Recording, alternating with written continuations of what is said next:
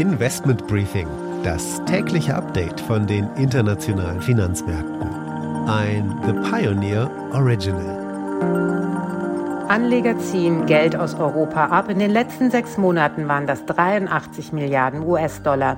Der Bundesbankpräsident Nagel sieht die deutsche Inflation bei mehr als 10 Prozent im Dezember und spricht sich für weitere starke Zinsschritte aus. Frankreich hat eine Notfallanfrage für maximale Lieferung von Strom an seine Nachbarn gesendet. Damit einen schönen guten Morgen aus Frankfurt. Mein Name ist Annette Weißbach. Schön, dass Sie auch bei der heutigen Ausgabe mit dabei sind. Der Blick auf die heutigen Themen.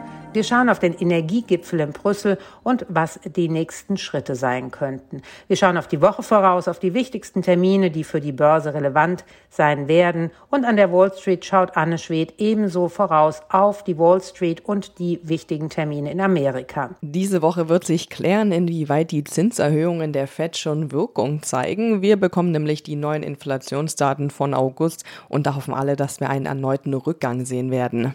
Das Investment des Tages ist die Henkel-Aktie. Hier macht man sich nämlich Sorgen um die gestiegenen Energiepreise. Das sind die Themen heute. Die komplette Ausgabe hören Sie als Teil unserer Pionierfamilie. Alle Informationen dazu finden Sie online unter thepioneer.de. Ich hoffe natürlich, wir hören uns schon bald in aller Ausführlichkeit wieder.